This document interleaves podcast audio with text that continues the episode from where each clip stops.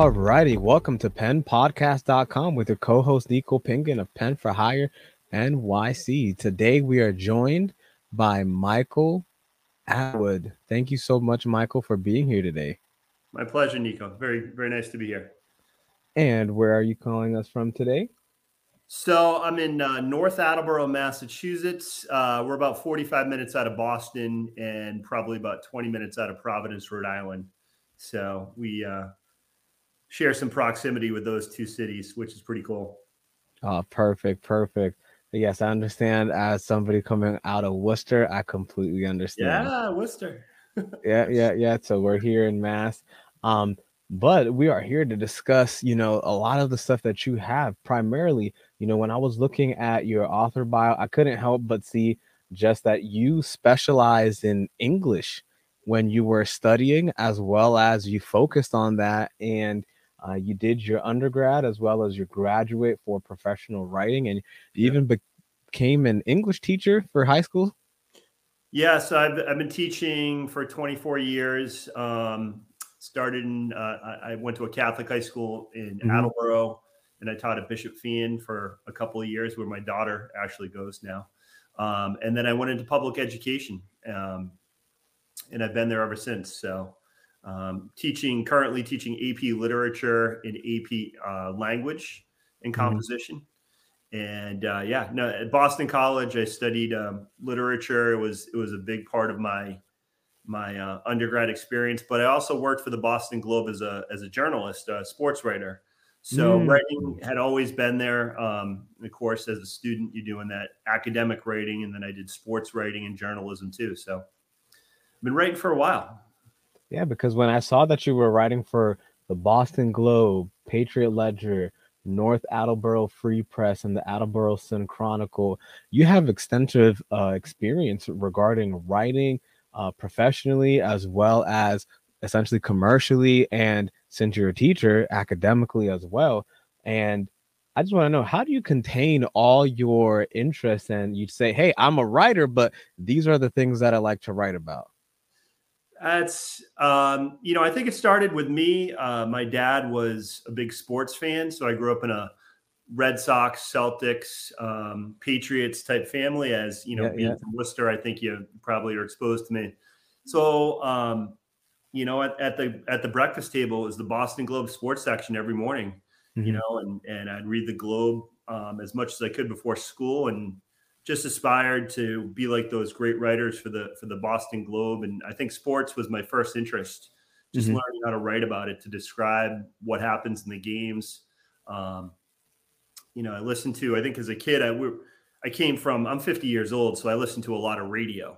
And I always found that both the spoken and written form describing what was going on in a sports competition, I mean, that was my early training in writing, and just, kind of observing and soaking it up, and I even listened to that. I came in last night, we changed our cable package, so I didn't have a TNT to watch the Celtics. So I popped on the radio and listened to Cedric Maxwell, one of my favorite players, as the color man. And, just the way that sports is described, I think it was very formative. That was my first, I played a lot of sports. I love to write about it and watch it. And, if I had ended up staying on at the Globe and, living in a triple decker and somewhere in Boston, and just being a sports writer, I probably would have been pretty happy. But it's we're sports crazy, in New England. So no, that is perfectly understandable. Now, my thing is, how did you have such a focus on writing that despite being no longer a sports writer, you still have the passion for writing? Well, I think what it came down to is always love literature. My mom was an English teacher. I was reading like crazy in high school. And then I got to BC and I really jumped into literature. And, I just had a passion to take that sports angle and really, just read all the classics and analyze what was going on with plot and character and symbolism and all the rest. So I really, I just I loved writing, and analysis is a big thing I do with my students today, you know, literary analysis. So I loved analyzing. I think I became an English teacher really based on, well, you know, this symbolizes this, or this theme is going on in this novel. You know, it really kind of popped out to me as it was a different take. It wasn't just reading a book anymore. It was breaking down the parts. And, you know, and like I said, in teaching AP literature, our question 3 is literary analysis, breaking down a novel or a play.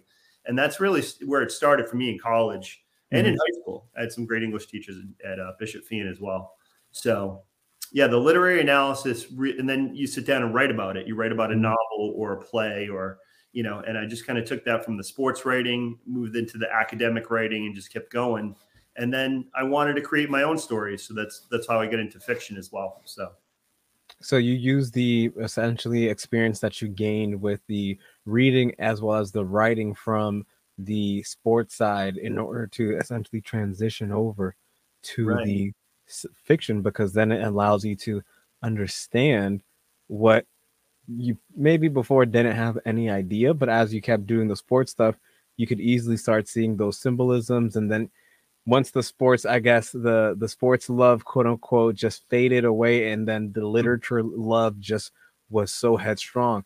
Now, was it because of the words, the symbolism, the ability that you were capable of creating anything with words, or what primarily drew you in just to the literature? I think the characters are interesting. You know, those characters that are complex, and you know, even kind of, I know we're going between two kind of different genres here, but John Updike, who was a great fiction writer, novelist, short story writer, he wrote about Ted Williams' last at bat. And it was just a great, it was an expose. It was an article about, you know, describing kind of the character of Ted Williams, things that you don't, you know, we watch like, 30-30, you know, those type, you know, in-depth kind of analysis of athletes. And being an athlete, you find out that a lot of those characters are very complex too, to say the least, you know, with social media and things we find out today. So, yeah, so, I mean, I think the complexity of character is so interesting. It really draws in my own students, and it wanted me to create my own complex characters. You know, currently it's that morally ambiguous character. We always, you know, I talk to my students about Henrik Ibsen and James Joyce and all the rest, and then I said, well, "What you watch on Netflix, with you know, a Breaking Bad or a Better Call Saul, or you know, characters who you think they're doing something good or they're going to be the hero of the story, but maybe they kind of step over the edge and go the wrong direction." And that's really interesting, you know, literature as in life. So it's people are complex, characters are complex, and complexity in what I read wanted me to create my own characters. And that's really what I worked on with the last collection, Delirium Fades. Characters who are very, very complex and definitely morally ambiguous at times. Now, what made you essentially compile a number of stories together? Was it just that you just wanted to give so much that it was impossible to just put it all under one story, and you just wanted to share as many different pieces that you had readily available? Yeah.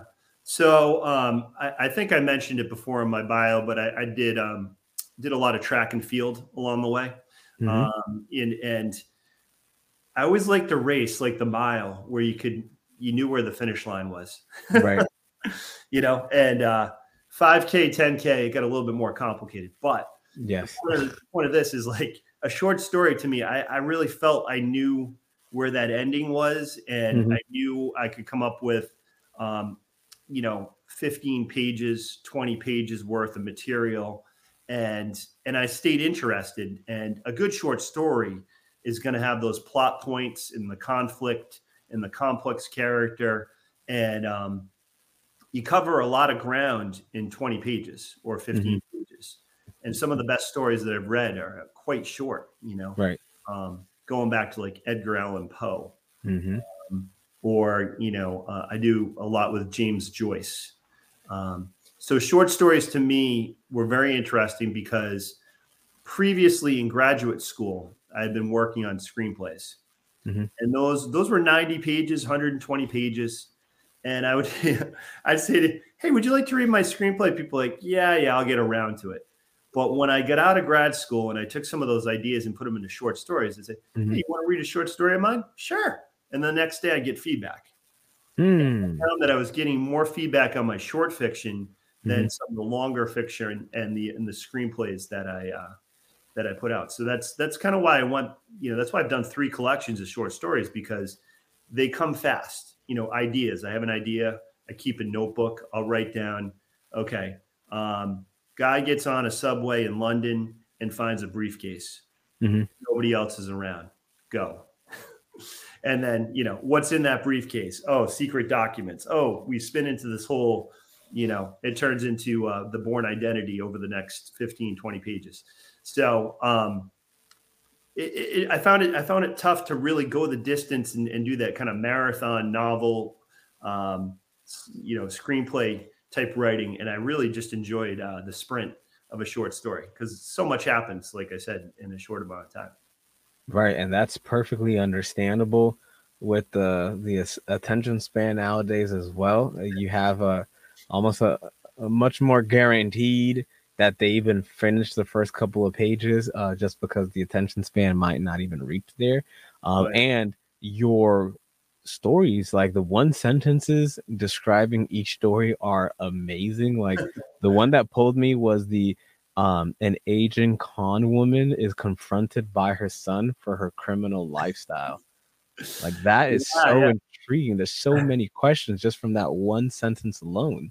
Yeah. I just, and again, you read a few things and you say, that's a great story. Maybe I could kind of play with it. And what I've found is that plagiarism, you start to copy an idea and then it goes a totally different direction. Mm-hmm. So I think we run into stories that, you read a lot about con people. So I put this woman in an apartment and out in the valley in California, the mm-hmm. San Fernando Valley, and she's pulling all these different schemes and, and then suddenly she gets caught, and of course she got caught once before somebody caught, but she took care of that person, but then her mm-hmm. son catches her and he's involved with the law. And, what is he going to do? Is he going to turn his mother in? So that was kind of a fun story to write, and that came from, again, I don't have a lot of time. So maybe, on a break, at school, or so I don't know where I wrote it down, but I just said, ladies in an apartment, she was calling people on the telephone and trying to get donations and trying to do these different scams. And, and then it developed into a pretty good story. A lot of people actually responded to that too. So. And now how do you end up determining which of your short stories that you created are going to fit into your collection material? Well, I mean, this one, the title of it is Delirium Fades. And that was sort of I wanted to have that thread where James Joyce wrote a story called The Boarding House. And mm-hmm. He wrote about this woman had a husband, and Mrs. Mooney had a husband who was a drunk. And he almost killed her with one night with a cleaver. And, she was the daughter of a butcher. And so she ends up divorcing him. And in early 20th century Ireland in Dublin, she has to open a boarding house for men. Mm-hmm. And so one of her tenants falls in love with, or lust with, her younger daughter, who's 18 years old. And this is a little bit inappropriate. So she basically puts him in a jam because of Catholicism and religion. So he has mm-hmm. to marry the daughter, who's not too bright, doesn't have a big future, but she mm-hmm. corners this guy. But there's a moment in the story where the male character, they go into his head and he said, we met, we kissed, I carried the candle up at nighttime to her bedroom, this whole thing. And, but delirium fades.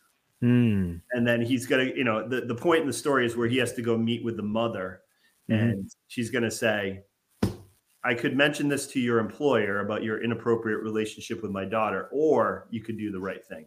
You don't know if she got pregnant or if there was just an inappropriate relationship, but that whole idea of love, or or delirium in, you know, people take substances, alcohol, drugs.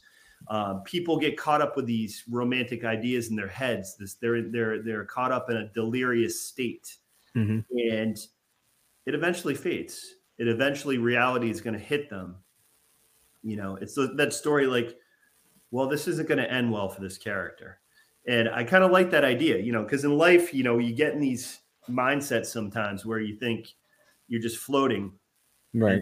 Something happens and you come back down to earth. And so I kind of like that idea. And that's the thread throughout the piece. Each of these characters kind of hits a wall. You know, we start at 5 minutes to midnight. That's where the story starts. And then basically the delirium fades around when the clock strikes 12. You know, there's going to be some conflict or someone catches them or they run into some jam. And so, yeah, so that's kind of the thread behind it, that I had that idea and I stuck with it the whole time. So one of my friends said, you realize that you've used the word delirium in the book like 37 times. So that's a repetition, you know? So now in your case, what would make you decide that a short story either made the cut or you had to cut some out? Like, are there some stories that you had to cut out and you couldn't include into? Oh yeah. No, this is I have a folder with my B and C stories on my computer. Nice. These are the A stories that made it. And then, you know, it's like an album, you know, a band goes to the studio and they record, you know, 37 songs. Well, we can only put 12 on the album. Right. So, you know, I kind of treat it that way. I've played a little music in my day and I've had to make those decisions, you know, musically when we recorded. And it was like, okay, well, that one's going to be out. Maybe we'll save it for next time, or it just doesn't make the cut, or it doesn't fit the overall work. So there's a lot of thought that went into it, and it really, these stories made it because they all kind of fit that thread of the delirium and, you know, it fading at times. So did you use some of the feedback in order to make that determination?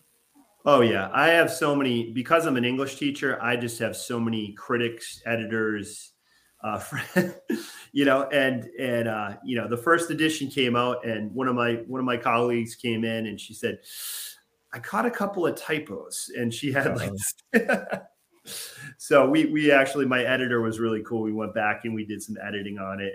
We put out a second edition because I mean, it's, you have 90,000 words in there. There's going to be a couple of hiccups. And so we made sure we corrected them, but yeah, no, I have a lot of people who say, you know what? That story's not working, you know? And, I have a lot of friends who are on the East Coast. I have a friend, Anthony Cipriano, who's on the West Coast, he sold a couple of movies. He grew up in my hometown. He was, Anthony, created the Bates Motel, which was the prequel of the Psycho series. It was on, I think, was it on AMC? I forget what channel it was on, but it was Norman Bates before he became the Psycho killer. And so he came up with that idea and he sold that, and he's sold a couple of movies. So I send him a lot of my stuff, and he actually, if you look at the back of my book, I'm not sure if it's on Amazon, but he gave me some blurbs and things like that. So he's doing it at a professional level. I'm still here in Massachusetts. I've coming back from the West Coast. And, you know, doing it on my own back here. So, but I do miss the sunshine in California. So now, one of the things is, as a short fiction writer myself, how do you determine when the story is finished? Do you determine it based off of word count, or do you base it off of like a sort of a feeling? What I've been trying to do, and what I did with this collection in general now, I try to write down my ending first, what's going to happen at the end, and kind of go from the back to the front. So sometimes I'll come up with a scene from the beginning, but I'm going to like, I really want to know how this is going to end. So I usually have written down the ending somewhere. And if I know where the end is, you know, I was trying to explain it to one of my friends, because I'm around a lot of runners, and I just was up at the marathon the other day, and I did a lot of coaching too. And I'm like, so this is what you want to run at the state meet. This is your time. So we got to back it all the way to the first, what's the first workout, you know? And so I kind of treat the short story collections like that. Like I know where I want to go. Right. And I know what that ending is. And then I kind of go back and write there. And so, because I really feel like you need to know where your destination is. Otherwise, some of the things that occur earlier in the short story are not going to make sense, you know? And I love it when the reader has to piece it all together and they finally get there and maybe they're surprised. I like a lot of like James Joyce was big on, you know, those open-ended endings type of deal. Like you figure out, you come to a conclusion. Yeah. So, you know, he would write about characters in Dublin, and you get to the end of the story and, you know, they'd have it ending and it's like the kid figures out something in the story and the reader has to kind of really put it together, you know? Mm-hmm. It's unique. I mean, a lot of people are frustrated. They're like, no, I want to know exactly what happened, or it seems vague, or, you know, but I do like those stories where it's a little bit unclear. And the reader has to come to their own conclusions about things. Thank you for tuning in to the Pen Podcast, produced by Pen for Hire. Do you struggle with finding affordable and reliable proofreaders? Are you tired of the AI software that doesn't always understand human language? Pen for Hire has an extensive network of professionals we can refer you to help. Visit our website at www.penforhirenyc.com to get your free consultation today. And now back to the interview. So your favorite way of structuring a story is to essentially reverse engineer it, because once you already know what the ending is, then now you need to figure out how it starts. Yeah, I don't know if Stephen King, I listened to his book on writing. I don't know if he put that in my head. I'm a big Dennis Lehane fan. Mm-hmm. You know, he's written some great stuff. He wrote a great short story that's called Until Gwen. And, you know, some of my stuff has that feel. He's really gritty. He wrote for The Wire, you know, but he's into a lot of, like, you know, I don't think he didn't really grow up. He grew up in an Irish family in Boston and Dorchester, but he mm-hmm. likes to write about those criminal types, you know, and in kind of a detective type fashion, Shutter Island, Mystic River, those types of films. But he's one heck of a short story writer, you know, so he's put out at least one collection, Coronado short stories. So I really enjoy his style. And now, how do you make the determination, like, as you mentioned in your short story collection, there's like 90,000 words. So how do you determine which of those words you're choosing? So per short story, I'm sure that you could have written 20, 30, 40,000 words per sentence that I saw based off of all your stories. So how do you determine which of the stories or which of the words you're going to use within there without going over what you feel makes that short story as concise as possible? Well, you know, I hate to sound like a broken record going back to James Joyce, but that Dubliners collection has some really short ones. Mm-hmm. And then you get to the final one, The Dead, which is it's a novella. Okay. Mm-hmm. So his last story was a long one. So I think if I know it can go the distance, that's when I kind of extend it. If I think it's going to be best, kind of be, you know, and I think that's good for the reader too, because readers like quick stories, and then the good one, maybe you extend it a little bit longer and stretch it out. If it's got the feel of a novella, or if it's a long story, it really depends. You know, it has to do with the plot and, you know, how many twists and turns you want to take. But I think some of my best stories have been short, really short, like 10 pages, 12 pages. And you know, I mean, less is more, you know, sometimes the reader really gets a lot out of a short story. Sometimes, you know, I had my students read The Dead and they're like, I got kind of bored. I really like the shorter ones that were a little bit more packed with, you know, they put everything in there in 12 pages. So, yeah. Now, who helps you condense the stories? Do you step back after writing it and then like after a week or two go back and condense it up? Or do you have like beta readers or assistants or your editors that help you shorten up the stories if need be? I have a friend, Julie, who does a lot of reading for me. And then I have an editor in Maryland, Elaine York, who she did the formatting and the editing and proofreading of the book. So, you know, that cost a little bit of money out of my pocket to do the editing, but it was well worth it. You know, it was my most professional put together. The previous ones were edited by, the owner of a small press, which she was doing all the work, and she did a great job. Her name's Cynthia Reeser. And then hiring someone to do it professionally took a lot of pressure off me to do all that proofreading. I think I like to create the content and then have someone clean it up. Now, as a teacher that specializes in AP Lit, you would still have somebody else do it for you? Well, I think because I'm busy too. I mean, like, you know, you get your job and then you do this on the side.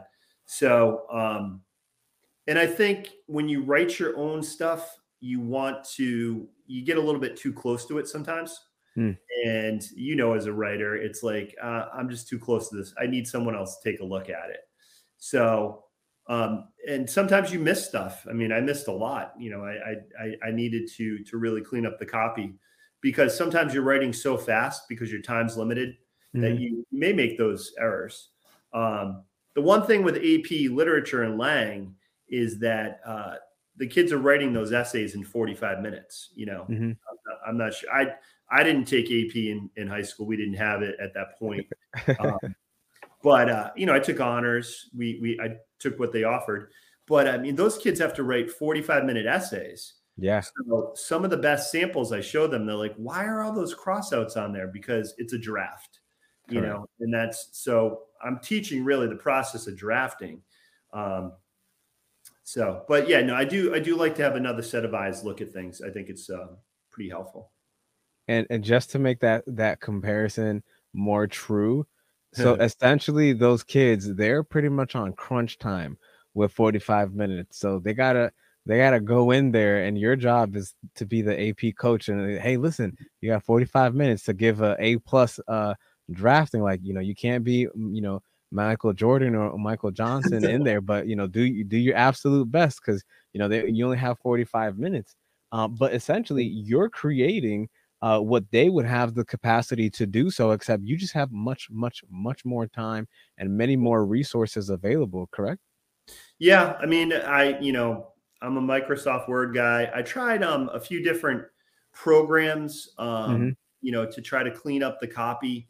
But really, to have a good proofreader go over it, I think you can't beat that. And teach your kids to edit, but at the same time, really you want to teach them a control of language so they write it correctly the first time. So to work on their syntax and. You know, so I do a lot of strategies with that as far as there's a program called Quill, which allows you to kind of kids go online and do drills, and it's grammar, syntax, trying to find the right words to try to work on that copy too. And I try to give them a lot of feedback too, conferencing and just looking at their writing in general. So, but we use rubrics. I'm sure that you're young enough to. But the rubric system is pretty good too. It gives them a pretty good idea of where they're at. So I was pretty happy. We did a mock exam and my AP literature students in January did very well. Their number one essay was the poetry one. Question one's on poetry. So they had to read a poem, break it down, and write an analysis. And we did, you know, it's a 6-point rubric, and a lot of kids were getting 4s, 5s, and 6s on that one. They also have, which is something interesting in AP literature too. I teach, there's a short prose fiction section, question 2. And so that'll be an excerpt from a short story or a novel. And the kids have to analyze what's going on with it. So we do a lot of short work too. So I'm coming off my short stories and bringing that in the classroom, kind of like it all works together, really. So now, how do you create your characters? Since you mentioned that you start at the end, do you already know what your characters are going to go through? Do you have an inspiration for the characters, or once you have the ending in mind, then you start to develop who's partaking in there and where they're coming from? Yeah, I usually like to start with ordinary people who maybe get into a situation which creates a lot of havoc in their lives. Mm. So as you can see from the back, I talk about the housewife who she was an IRA operative who came to America.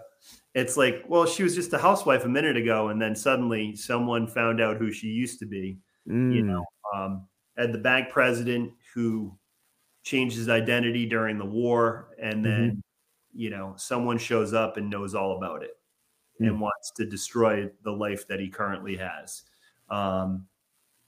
You know, the one about the man who picked up the suitcase in the subway in London. So I was in London one time. I was on the subway and I had done a 10K race. I went out and ran a race, and I got on the subway, and this guy gets on, and he's Egyptian, and he's a very fit runner. And I strike up a conversation with him. And he said, "Oh yeah, I came in third in that race with 10,000 people, which I did not come in third." And so we're riding the subway back together, and you know, so I really had a good conversation with him. And so he had come to London, and he was a waiter, and he was telling me he was like the number one marathoner in Egypt, but he had this whole story. And so I left him and got off the train. And that was like, you know, that was back in 2011, 2012. And so I started thinking about that. I was like, what if he got on that train one night after a shift, and there was a briefcase there? And what if he picked up the briefcase and there was some sort of confidential document, or, you know, someone planted it there. Someone was trying to send a message, what, you know. And so I went from there, and then, you know, I said, okay, this is what is going to happen at the end. I won't reveal the ending, but you know, I went back to like situations like that. You run into people, you meet people, you see things. And then, you know, I just have kind of a wild imagination, you know, and it's what happens when you grow up in New England, you know, it's not that exciting around here. So you got to create all these stories in your head, right? It's so true. Yeah. I was gonna ask you where did you get these inspirations, but this one sounded like it's based off of a semi-true-ish story. I mean, and the other book that so this was my first one, called History of Santa Monica. So it's got a kind of a madman 1960s silhouette going there. And so these stories were primarily set in Santa Monica, Los Angeles. And I lived out there. Like I told you, I went to graduate school, and you would meet people. My friend owned an Irish pub, guy who went to high school with me. I moved out there. He said, "Hey, I bought a pub." So I would hang out there, and I would meet people, and, you know, they were trying to make it in the entertainment industry, and suddenly they showed up in a short story. I mean, that's the way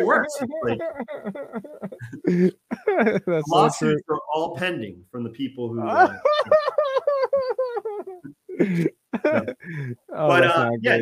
it's one of those things where I'm just always observing people. I mean, like going to LA was a big, sorry, my chair is squeaking. That's what the noise is. It's a great people watching place, you know, and I was over at USC studying.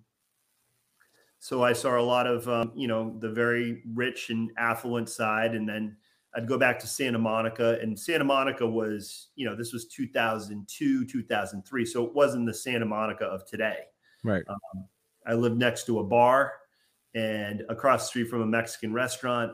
People were smoking on my doorstep. Homeless people were all around. It was kind of a rough, you know, environment. And then my son William was born out there, and we got to get the hell out of here. We got to go back to Massachusetts. So we were living in like a rent control apartment, and you know, my wife was teaching. I was going to grad school, and then I was teaching, and my son was born. And you know, so a lot of the stories in History of Santa Monica were based on that, you know. At the same time, I'm writing screenplays. I'm like, maybe something's going to hit. Mm-hmm. My buddy was doing the my buddy Jason was doing the comedy circuit. So I was going out to watch shows and going into Hollywood and going down to the Sunset Strip and, you know, just seeing that lifestyle down there. And then you come back and you start thinking about these different tales that you can write about. So yeah, LA was definitely good for stimulating creativity. There was a lot going on out there. So, and we're going back in late June to visit family out there. So we'll, you know, I'll probably head up to LA for a couple of days and see some friends. So it's an interesting place. Now, do you use that as a potential opportunity to continue some of those stories? Yeah. Or once you finish, it's over? No. I definitely, you know, I did two versions of the Santa Monica. Mm-hmm. I did a second version, which were some of the B stories. And, you know, might you work on the B stories to upgrade them to A stories for the sequels? Oh, yeah. No, they were B stories at this time when we went to publication. And, you know, I had published a lot of these stories mm-hmm. in journals. I was getting them published in online journals or print journals. So I think I had 4 published before the actual collection came out. And that was how I kind of got the deal with the small press. It was Aqueous Press, which is a small press down in Florida. And I said, hey, I'm already published. Would you like to do the full collection? And Cynthia Reeser, who was the publisher, said, yeah, no, let's do it. So it worked out great. Yeah. So developing those stories, you constantly trying to rework them. And, you know, if it's a B story, you might go back and say, hey, maybe I better revisit that. And try to bring it up to A quality. So that's how I work. I mean, it's just constantly reworking ideas and stuff that I've thrown away. I picked up again and turned it into something. So it just maybe it wasn't right at the time, you know. So and then you go back to it and say, I feel like I've heard that story with musicians. You know, mm-hmm. they throw away a song, right? Or they give it to someone else and it becomes a big hit. You know. How many times I don't want to record that one, but I'm going to give it to, you know, another artist, and then they make it a huge hit. And that happens quite often. So maybe the timing wasn't right. And maybe I needed to look at it differently. Mm-hmm. And, you know, or someone said, hey, I just read this. You didn't put that in the book. Why didn't you do something with that? You know? So. That's interesting that your B level might be, you know, a different version of yourself's A level, right. Which is actually pretty interesting because you might have been, you know, your judgment might have been clouded through the years, through the experiences, and now that you're going to revisit and physically visit as well and enjoy yourself, you might look back at those stories and actually see the diamond in the rough that you left years ago. Yeah. So, I mean, there was one story that I had worked on so I had to write a thesis for my, to graduate from USC. I got a master's of arts. And so, had a lot of great teachers. This guy, Andy Meyer, was a producer for The Breakfast Club. You know that movie, The Breakfast Club. And so I had this idea of, I wrote a screenplay about a psychologist who gets in some trouble. And at the same time, when he's going through some legal trouble, he starts to see this vision of John Lennon. Mm-hmm. And he's kind of discredited as a psychologist. He's a child psychologist. And, you know, all these accusations come up. And he was into the Beatles as a kid. And he believes this apparition of John Lennon's real. Mm-hmm. And then something happens and he stumbles into a new patient who is this teenage musical prodigy and is kind of like a young John Lennon. So that was the premise of my screenplay. And, you know, I wrote it and no one read it. It worked as a thesis statement. I mean, my advisor read it and I was able to graduate, but then that became a short story in the first collection called Tracks. And, you know, people kind of like that. It was like, I don't know. Did you ever see the movie Field of Dreams where Kevin Costner is out in Iowa and he builds a baseball field. And suddenly all these Joe Jackson and all these famous dead ball players arrive at the field. It's sort of like the ghost arriving, you know, like a Hamlet type of thing. Yeah, yeah. And, you know, so those stories, those were interesting to me. And like I said, it was a screenplay first, and then it became a short story because people would read the short story. They had time for that. So thank you for listening to thepenpodcast.com, produced by Pen for Hire. Have you always wanted to write a book, but just can't seem to find the time? Do you have an amazing story to tell, but don't enjoy writing?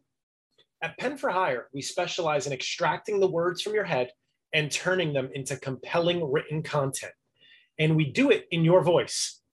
So not only does the story get told, but no one will ever know you didn't do the writing. Visit our website at www.penforhirenyc.com to find out more today. And now back to the interview. And now, if you had a chance to revisit yourself, let's say you had like, you know, one of those crazy superpowers and they said you only had one time to visit yourself at 18 years old, you have 30 seconds to give yourself some piece of advice. What would you tell a younger version of yourself? I would have probably gone out to Los Angeles a lot earlier. You know, I think my friends, like I keep mentioning Anthony Cipriano, you can look him up on IMDb. He went out in the 20s and he started work. I think he worked for Rosie O'Donnell's as like a writer assistant, but he got into Hollywood very early. And then in his 30s, he started selling screenplays.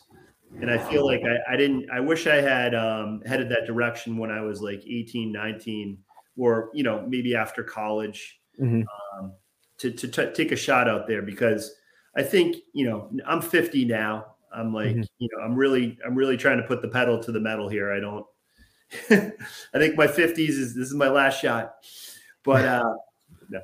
But it's one of those things where I think the younger you start, you know, and, you look at the Matt Damon's and Ben Affleck's, they kind of gave it up. And they, you know, I was just listening to a podcast about how like Matt Damon and Ben Affleck, they were sleeping on couches and writing Goodwill Hunting. And, you know, they wrote that screenplay. It's right. Incredible. And they treated it, you know, people wanted to buy it and do it with different actors, and they wanted to act in it. So I think when you're 20, 22, 24, you know, to really go out there and really take a shot at it, that would be the advice that I give myself. So, and now currently, since you've been going through a lot as a writer, who in your experience, in your years, are your favorite top 3 authors? Okay. Not including yourself, of course. Yeah. I'm a big fan of Dennis Lehane, who I mentioned earlier. I always go back to Henrik Ibsen, who wrote a play called A Doll's House. A Doll's House, I've used that in the classroom, and I'm still getting the same reaction out of kids in 2022 as I did, you know, when I first started using it. It's just got such a great plot to it, and the conflict and the complex characters. I just love Ibsen. And then my third would probably be James Joyce. So I'm a little bit on the older side with writers. In the same breath, so that's 3. Robert Parker would be someone I'd kind of put with Lehane, because he wrote about Boston and detective. He did the Spencer series, which I know they made. Mark Wahlberg made a film. But the actual novels they're great.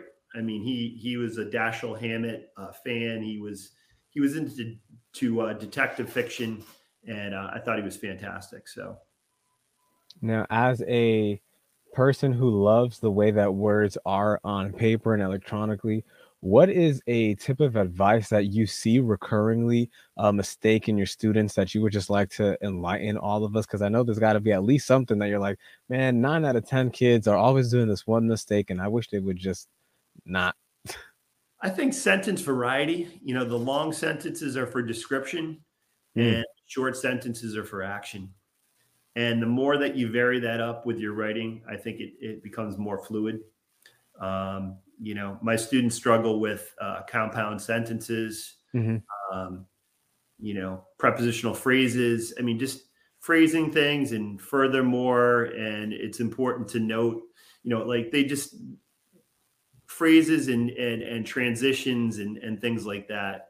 I think that's something I try to put in my writing, but I mean, it's when I show the samples, the models, it really pops out that these kids who are getting the high scores on the AP exams, know they have a command of language, a sophistication of language. That's actually 1 point. You get 1 point for a thesis statement, right? 4 points for evidence and reasoning, and 1 point for sophistication. So there's a 6 point rubric, and you know, I'm talking academically now, but I really, in my own writing, I'd like to have that flow, you know, and definitely have that sophistication and command of language too. And now I can't help it, but what you said earlier about how the fact that you made a phone call or you communicated with somebody that already saw all of your previous work and you asked them in order to publish your collection. And is that how you created that first collection of your work? The first one, yeah. So the first one was with History of Santa Monica. This is the original cover. I think I changed it on Amazon, so it would be a little bit different. But I really like this cover. My friend designed it, Lisa Graves. But I just queried people. You know, I was and I probably put out 100 queries, and one person. You know, it's only takes one. It's true. It only takes one. In love and publishing. No, excuse. I just caught this publisher at the right time and she was interested, and you know, I'm indebted because it happened fast too. It was like, contacted her in January and then the book was out in May. So, but I had written it all. I had edited. I was in a really good position to publish. So I saved her a lot of work, but so it's pretty cool how it works. Wait, so when you already were in contacts with her, the book was already done? Yeah, I had written it and I was just trying to sell it, you know. Oh. And I think that's important too. When you're a writer, you want to make sure that you have a finished work where, you know, like with someone like Anthony Cipriano, I sent him a couple of screenplays lately. I wrote a couple of screenplays and I want, you know, before I was sending them stuff half finished, but I, you know, now I have a little bit more grasp on things.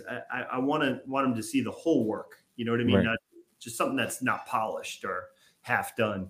So he's been a great mentor. You know, he's actually younger than me, but he's mentored me.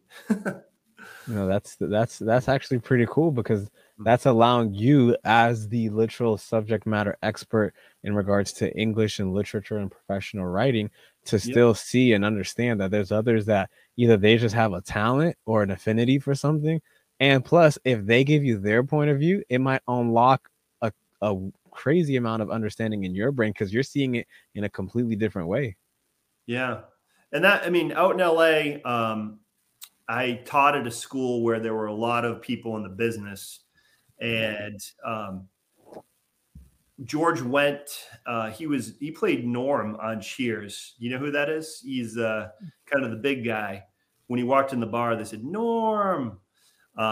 Cheers was a big Boston series in the 80s, and I taught his son, and so he was one of the first people who mentored me, read my work. I went over his house. I wrote a lot of college recommendations for his son, Joe, who is a great kid. And, you know, we both had an affinity for music and his son played. But anyways, he actually called me. I gave him my screenplay thinking, yeah, he's not going to do anything with it. And he read it on the plane when he flew to Chicago and called me. He's like, hey, Mike, I'm in Chicago. I'm walking down the street. I just finished your screenplay on the plane, and I think it's great. And he had all these notes. They get a lot of notes from people. Hollywood's, you know, and so he gave me notes. And then Another parent was George Zaloom, who did a movie called Encino Man, which was actually kind of a comedy hit in the 80s, or actually I think that might be in the 90s, but yes, you know, Encino Man. Yeah. So he was another parent, and I said, "Hey, would you like to read a screenplay?" Sure. And he called me up. He had all these notes for me. He had me on the phone. He's like, "Get a pen." And so I just, you know, and then he's like, "I'm going to send you a copy." So these people did this. There was no charge. Mm-hmm. You know, they were just, you know, I was at the time in my 30s, and they were just trying to like help, you know, and it's kind of cool to get mentors or people who are like, I think teaching people and helping people. And I try to do that myself, not only with my job, but, you know, there may not be a paycheck at the end of it, but it's something that you should do as a person. And I think it makes you feel better, and you're helping someone too. So, and they did that for me. So, and I think, I guess the moral of the story here is, although the screenplays didn't, you know, succeed, the fiction came later, and that's where I found my success. And they've all been supportive, giving me blurbs, you know, and the other teacher I'd like to mention, Susan Campo. She was a USC professor, but she was a published short story writer. One of my first professors at USC was very helpful as far as getting me into that short fiction, short story genre. So I had some really good examples, really good mentors out there. Yeah, I was just about to ask you how vital, you know, is having a mentor, somebody that either came before you or is currently better than you at what you're trying to accomplish. Absolutely. Hang out, you know, if you want to be skinny, do what skinny people do. If you want to be a good writer, do what the great writers are doing, and or, you know, or the people who knew Hollywood. These guys, you know, one was an actor, one was a producer, one was a writer. They all knew, you know, but they all know each other out there, and they're all, you know, and you might be an actor, but you might be writing stuff. You might say, well, acting's not going to last forever, so I better get writing or producing. You know, you see these people who, like a Ben Affleck, or, you know, he produces all his movies, he directs them, he acts in them. So, I mean, I think Hollywood is survival, and a lot of these people do that. So, I've never been in it, but I was around it, I observed it, and I like to write about it. So it's really interesting. Oh, that's actually such an amazing way to just tie it all together. Be capable, be literally prepared, be able to shift from doing one thing into another, because Ben Affleck, he's capable of doing it all as well as just doing one part of it. So it's actually pretty cool, from being a screenwriter to being a sports journalist to being a short, I don't even know what's the proper term, because it's not just a short story, but it's a collection. So a memoir author, because you write a collection of short stories and publish them all together. I do have a question. Would you ever individually publish them, or are you just like the collection way, and the Delirium Phase is just much better to keep it all together? Yeah, I think at this point, I wouldn't go back and, you know, if someone had an interest to put it in a magazine or something like that. But a lot of journals have, you know, well, if you've published it outside of the journal, we don't want it. You know, we want to be the first one. And some journals I found, like, they would contact you and say, "We want to publish your story." Then you wouldn't hear anything for 6 months. Oh, Lord. So you go, well, what am I going to do? Right. And then, you know, I think at one time I published it with another journal, and then the first one came back and I said, "I've already published it. Hey, we wanted that one." You know, it's like, first come, first hanging for 6 months, you know? Right. Yeah. So, and I guess I'm enough of an amateur writer that, you know, there was no, repercussions, you know, there was no consequences, but, you know, but they want original content. They don't want it to be, you know, in 6 different publications because you went around and sold your story, you know, and sometimes you get paid on these too. You get paid little, you know, $30 here, $40 here for publishing a story, but that's not why I'm doing it. I have a day job. And, you know, if something strikes a chord with somebody and they, you know, like I said, I wrote 2 screenplays and I took a couple of the stories from the collection and extended them into screenplays. And they came out okay. There was a father and son. The one, I think I described it on the back as, let's see. I like my descriptions here. I did a good job, but I just forgot what I wrote. The father and son team who basically they become diamond thieves. So that was something that I turned into a screenplay. And it's called Diamond Bar. And, you know, they go out in the Atlantic to find a ship that sank at sea with all these diamonds on it. And the father found out about it in prison. And of course, you know, the FBI comes looking for him. And of course, there's a drug cartel guy in there who comes looking for the diamonds. Everyone's looking for the diamonds. So, yeah. So that it was a fun story to write. You know, and I, like I said, I sent it out to Mr. Cipriano and he gave me some notes. And, you know, it's really kind of just working on the first 20 pages. His advice was kind of, want you to go back to the first 20 pages, try to, you know, set up the story in a way. I was using a voiceover too. I was using that character who, you know, the father's walking out of Walpole prison and he's sitting in the car and you hear the voice. My father always had an affinity for diamonds. You know, he starts narrating the story and Anthony was saying, yeah, I don't know if that's going to work for that. Maybe you take off the voiceover and you just let the characters establish themselves with their behavior and dialogue, you know, because character really is behavior and a screenplay is a series of images on the screen, right? Right. You tell a story through a series of images. And I think that the problem, a lot of screenwriters, they want to write a play. Hey, I got some cute dialogue I want to get in there, but they don't really focus on what is the viewer seeing on the screen and how can you tell the story through a series of images? And I think if you think back to some of your favorite films, there was a lot of imagery on the screen, to start off and you were watching characters behave. And you were seeing the complexity behind the characters before they even spoke sometimes. Right. And I think that's a really good film. Because you want to, we all want to, like I talked about going to LA and observing people. That's so interesting. And when you sit down to watch a film in a theater or in front of your TV, you want to observe. Right. And I think dialogue is really important, but I think, even writing short stories, describing, you know, description of scenes and things like that can really set up a story nicely.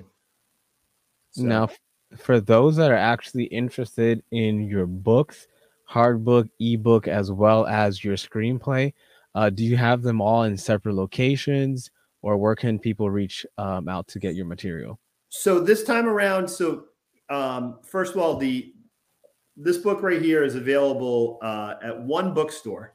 And it's at Jeff Kinney's bookstore in Plainville, Massachusetts. It's called An Unlikely Story. Jeff Kinney is the guy who did the Diary of the Wimpy Kid. Oh, and that's actually pretty cool. Yeah. So he built a bookstore. So it used to be a country store. And when he moved to Plainville, you know, he sold a lot of movies. He's done very well in life. And so he loved this old country. I think he brought his kids to this country store. And it was falling apart. And so eventually the town said, we're going to tear it down. So he decided to buy it and he was going to restore it, but it was so structurally compromised that he ended up tearing it down. And he built this like colonial looking brick bookstore, which is one of the greatest structures that I've seen in any small town. It looks like it belongs in like old Boston or Williamsburg or, and it's an amazing bookstore. And so he used to accept local authors, but now he accepts all. He doesn't, there was a section like, you know, locally published people, but now he, you know, I'm in the mystery suspense section. So he puts you in the mainstream. So you have to, like, you know, basically bring the book in, sign a contract, the whole deal. And so that's, it's currently being sold there. The other books are sold on Amazon. And you can look me up on Michael J. Atwood. I have an author page. And yeah, that's pretty much where I'm selling them now. And do you have access to your screenplays, or somebody that was interested in one of the potential, you know, many different ideas that you gave? How would somebody get a hold of you? So, I mean, I could put it in the chat, but, you know, just my general email, and I'd be glad to share. I don't know if you're interested in it too, but I'd love to share. And yeah, so, I mean, I could put my email in the chat if that's good with you. No, okay, perfect. So that we will definitely include that in the description for the podcast episode. So once the podcast does go live on Apple, Spotify, everywhere else, we'll include that as well. And we can also have that updated on YouTube and Facebook Live afterwards with that. So that way, just in case, you never know, you know, you have a lot of great ideas that you mentioned earlier. So if somebody wants to reach out to you in order to get you and then to collaborate on some sort of a script, screenplay, or at least, you know, give you some feedback or ask you for some feedback, as you've done, you know, been doing this for many years, I would, you know, wouldn't be too surprised if that does occur. So we'll add that to you know, the description. Other than that, thank you so much, Michael, for giving us so many nuggets of information, as well as giving us a lot of the behind the scenes or the backgrounds of your stories, how you created them, as well as, you know, pretty much your style of teaching. So, you know, kudos for you. Again, check out Delirium Fades on Amazon, as well as we're going to include his email if you want to discuss anything regarding his script writing or screenplay. Other than that, this has been another amazing episode of the Pen Podcast. I've been your co-host, Nico Pingen. Michael, thank you so much. Take care and have a great rest of your night then. Hey, thanks a lot, Nico. It's been great talking with you, man.